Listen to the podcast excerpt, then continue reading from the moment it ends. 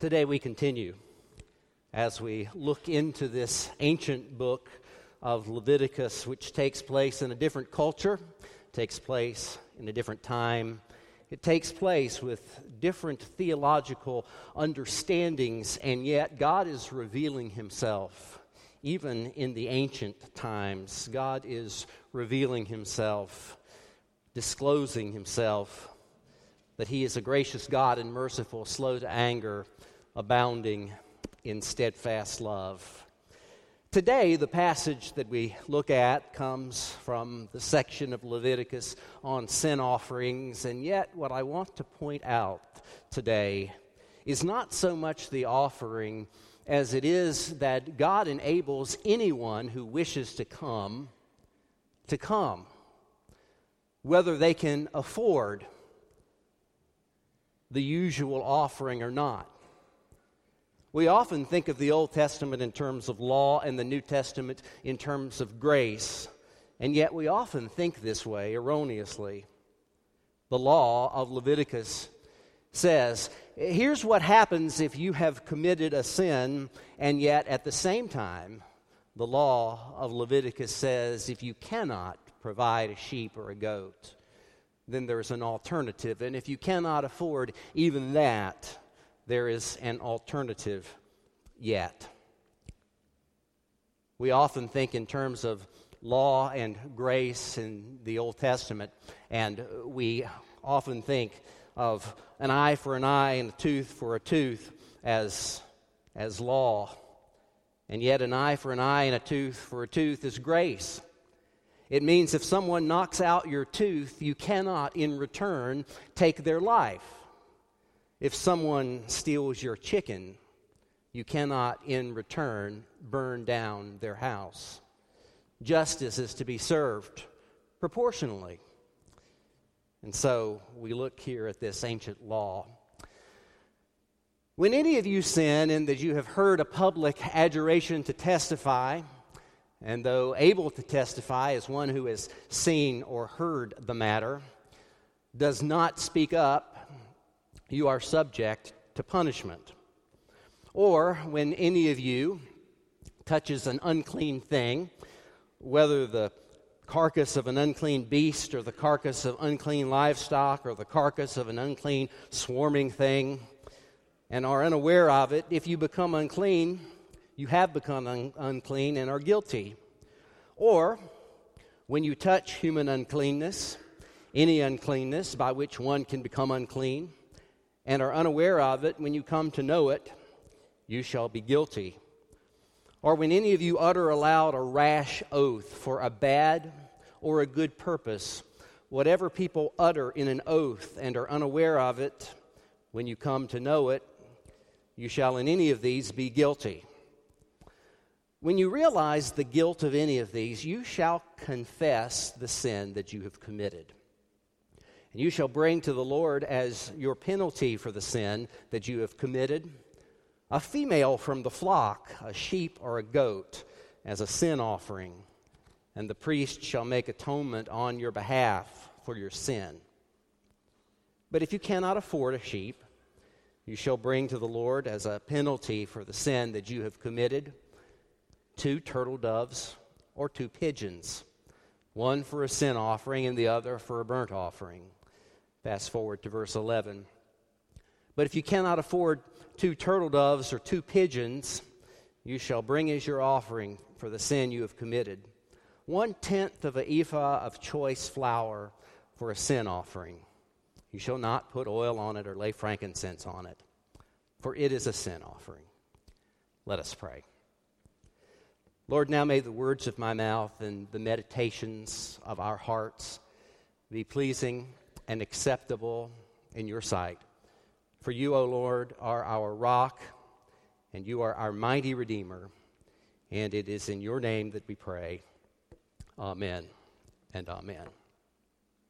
Eric Schlosser's book, and then movie Fast Food Nation exposed some of the dark side of the fast food industry. And at one point, Schlosser described a food production plant that runs 24 hours a day, 310 days a year, turning potatoes into french fries. And I've got to admit, I want one of these at home.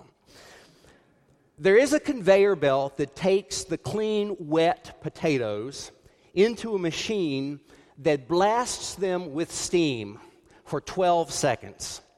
Then they're boiled uh, in water un, under their skins, and then they're finally exploded so that their skins just come right off of the potatoes. Then the potatoes are pumped into a preheat tank and shot through a lamb water gun knife. They emerge as shoestring french fries. Then, four video cameras scrutinize these shoestring french fries from different angles, and artificial intelligence sees when there is a flaw or a blemish in one of the french fries. And if there is a flaw or a blemish, there is this air gun underneath the conveyor belt that shoots at just the right strength in just the right direction to knock the blemished fry off of the first conveyor belt and make it fall on the second conveyor belt. The second conveyor belt also has artificial intelligence. It sees where there is a problem with the french fry, and these electronic knives take over from there that cut off all of the stains, all of the problem with the french fry, and then dump the newly perfected french fry back on the ordinary initial production line. Then the french fries are sprayed with hot water to blanch them. There's gusts of dry air that dry them, and then 25,000 pounds of boiling oil fries them to a slight crisp. Air that is cooled by ammonia gas quickly freezes them, and then a computerized sorter divides them into six pound batches. And then they are thrown on this device like a lazy Susan gone insane, which uses centrifugal force to align the french fries so that they're all pointed in the same direction. Then they're sealed in brown bags. The brown bags are loaded by robots into cardboard boxes. The boxes are stacked by more robots onto wooden pallets. And the end goal millions and millions of french fries that look and taste exactly the same. In our french fries, we want uniformity. In our food experiences, we want to be able to go somewhere in Lexington and go somewhere in Minneapolis and it's going to taste the same conveniently good. We want uniformity. And yet, God has willed in His great mercy a diversity within unity. God knows that you and I are not all alike. God knows that you and I are different in many ways. God knows that one size does not fit all. We differ in our resources, what it is that we have to give, what it is that we have to take care of. We differ in the amounts that are in our bank accounts, the energy that we wake up with in the morning, the things that we can offer to other people. We're different, and God understands these differences. We differ in our physical abilities. Some of us can do things that others cannot. I remember back in the old Covington district, the Ida Spence mission there had an annual fundraiser. And that fundraiser meant that pastors baked cakes and then lay people bid on those cakes to make money for Ida Spence mission for the coming year. I baked a cake Unfortunately, I, I, shelled some pecans to put in that cake, and a lot of the shells got in my cake somehow. And I was told that I didn't need to bake a cake again in the future. Some people have that ability, that physical ability to bake cakes. Others can work on HVAC systems. Now, I'm not bad sometimes at diagnosing what's wrong, especially the newer models that blink three times if it's one thing and blink six times if it's another, but I don't want to I don't want to take things apart, especially when there's fire and gas involved. That's just not my thing. I don't know enough about it in order for my, for, for me to do the, the good job that I want to do. God knows that we're not all alike in intellectual capacity. Some of us can remember things from long, long ago. Ezekiel 5 3. Pull it up from your seventh grade Bible school class, and suddenly you recognize what it is, and you just remember it, and you don't ever forget. Others can remember names like nobody's business.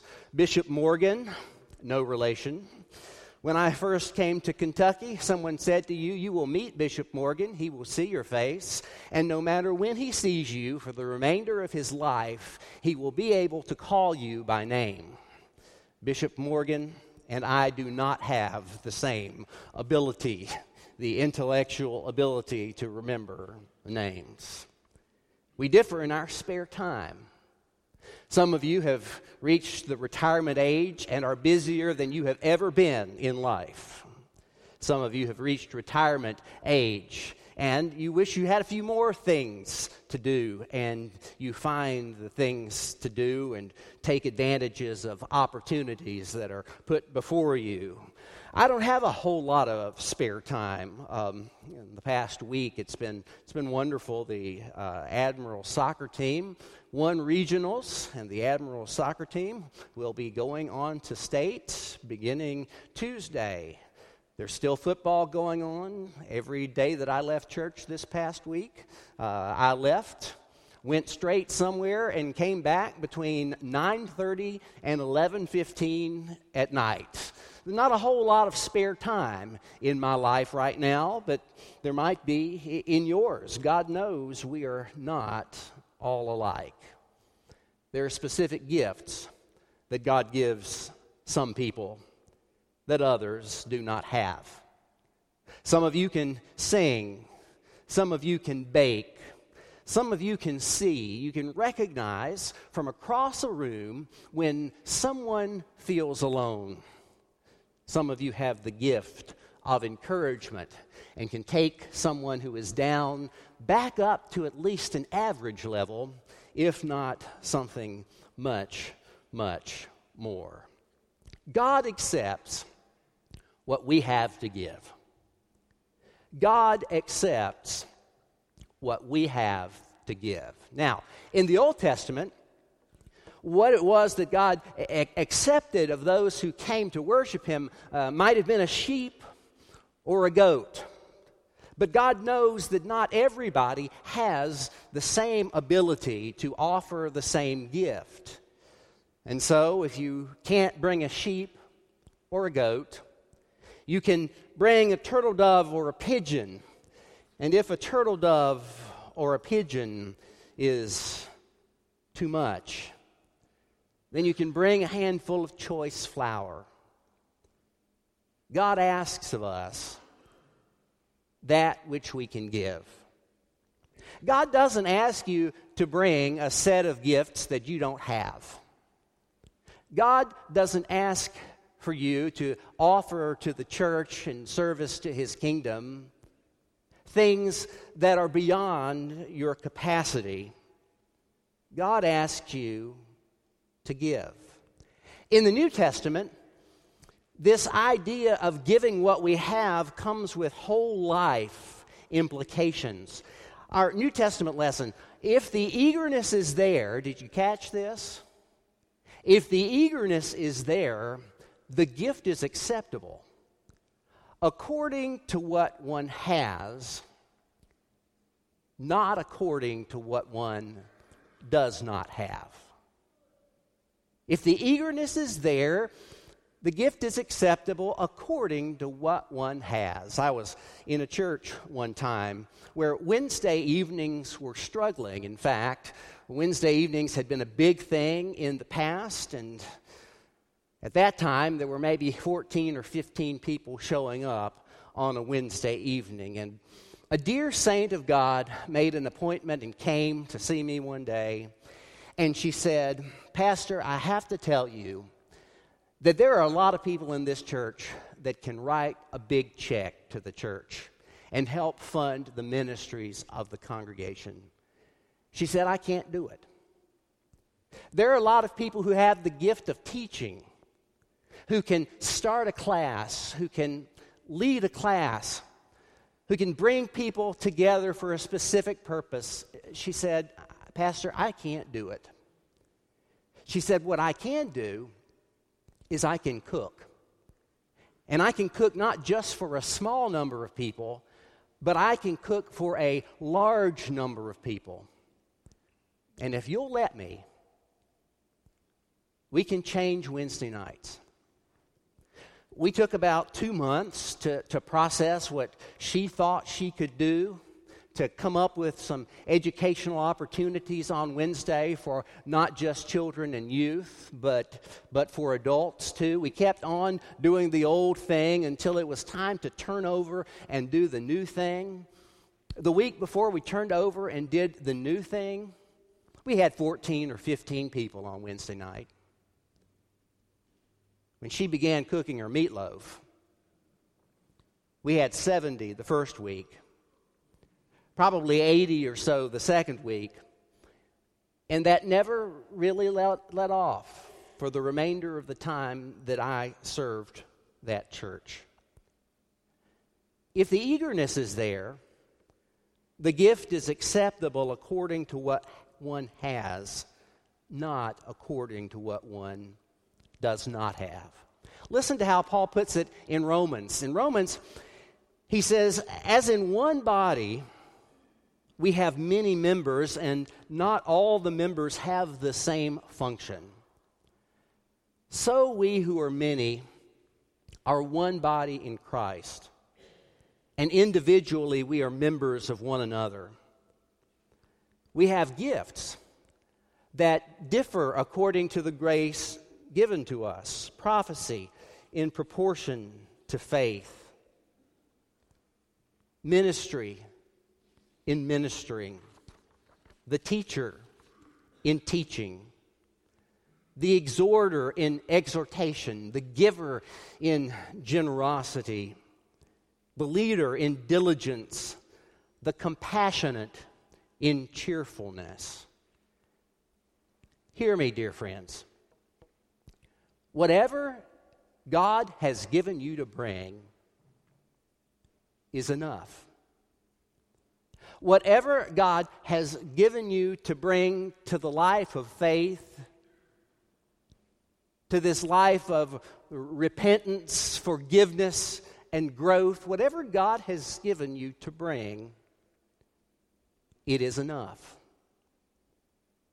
Whatever resources you have,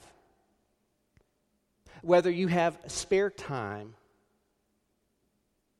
what you can do that no one else can do,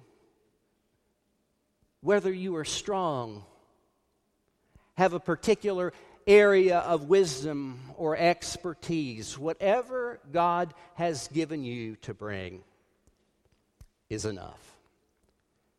When a person joins the United Methodist Church, there is a pledge that we take.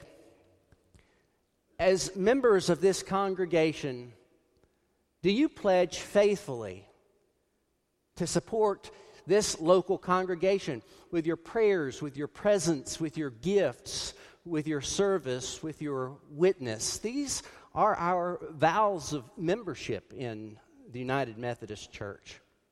Will you pray for the church? For those who are sick and those who are hurting? For ministries to flourish? Will you pray that God will use this church to be a light in the community of Danville with rays, that spread out all throughout the world? Will you faithfully support the church with your presence, being here? It's always somewhat amusing and somewhat sad when I have served a church for two and a half years and I encounter someone in the community who says, Yeah, I'm a member of that church, been a member of that church for 35 years. And the smart alecky part of me wants to say, Then why have I never seen you? At my best, I'll say something like, Well, I would love to see you again. Your presence, being a part of worship, and study, and fellowship. Your gifts. The church has needs, and we as human beings have needs to acknowledge that everything we have is a gift from God. I don't mind telling you that I believe in tithing and have tithed since I was a teenager. My base salary divided by 10 should be what my giving statement says at the end of the year. And if it doesn't, then I'm going to write another check. I believe in giving to the church because God has been incredibly generous with me. Now, I'm not telling you how much you should give, but I am asking you not just to give because the offering plate is coming around, but I'm asking you to give what God calls you to give and to ask God with an open heart what is it that you would have me do to support the church? Your service. Now, I've been through a lot of firsts in Danville at Centenary. My, my first single parent oil change, uh, my first little cherubs, my first tailgate Sunday. There are a lot of ways that we can serve here in the church and in the community, and those who have made a commitment to Centenary have, have answered this question I will faithfully serve. Whether that service is putting together Operation Christmas Child boxes, whether that service is writing to missionaries, we serve the living God. We serve the God who has given us every blessing that we have. We've also pledged to be a witness in our community. You'll notice if you get behind me or if you look at the back of my car, there is not a little Christian fish symbol on the back of my car. I'm not opposed to the little Christian fish symbol in any way, but somebody might rear end me. And there's a lot of pressure if somebody rear ends you and hits the Christian fish, there's a lot of pressure for you to respond in a way that does not betray who you hope to be as a follower of Jesus Christ. Now, honestly, I hope there would be no difference if I had a Christian fish or if I didn't. I hope that my witness as a person of faith and as someone who ran into the back of somebody else not long ago. You know, I get it. I get it. Our witness in our workplace, our witness in our families, our witness in the community, our witness when nobody else is watching. Whatever God has given you, it's enough. God does not ask more of you than He has given you, but God asks that we bring what we can to worship, to serve, to love.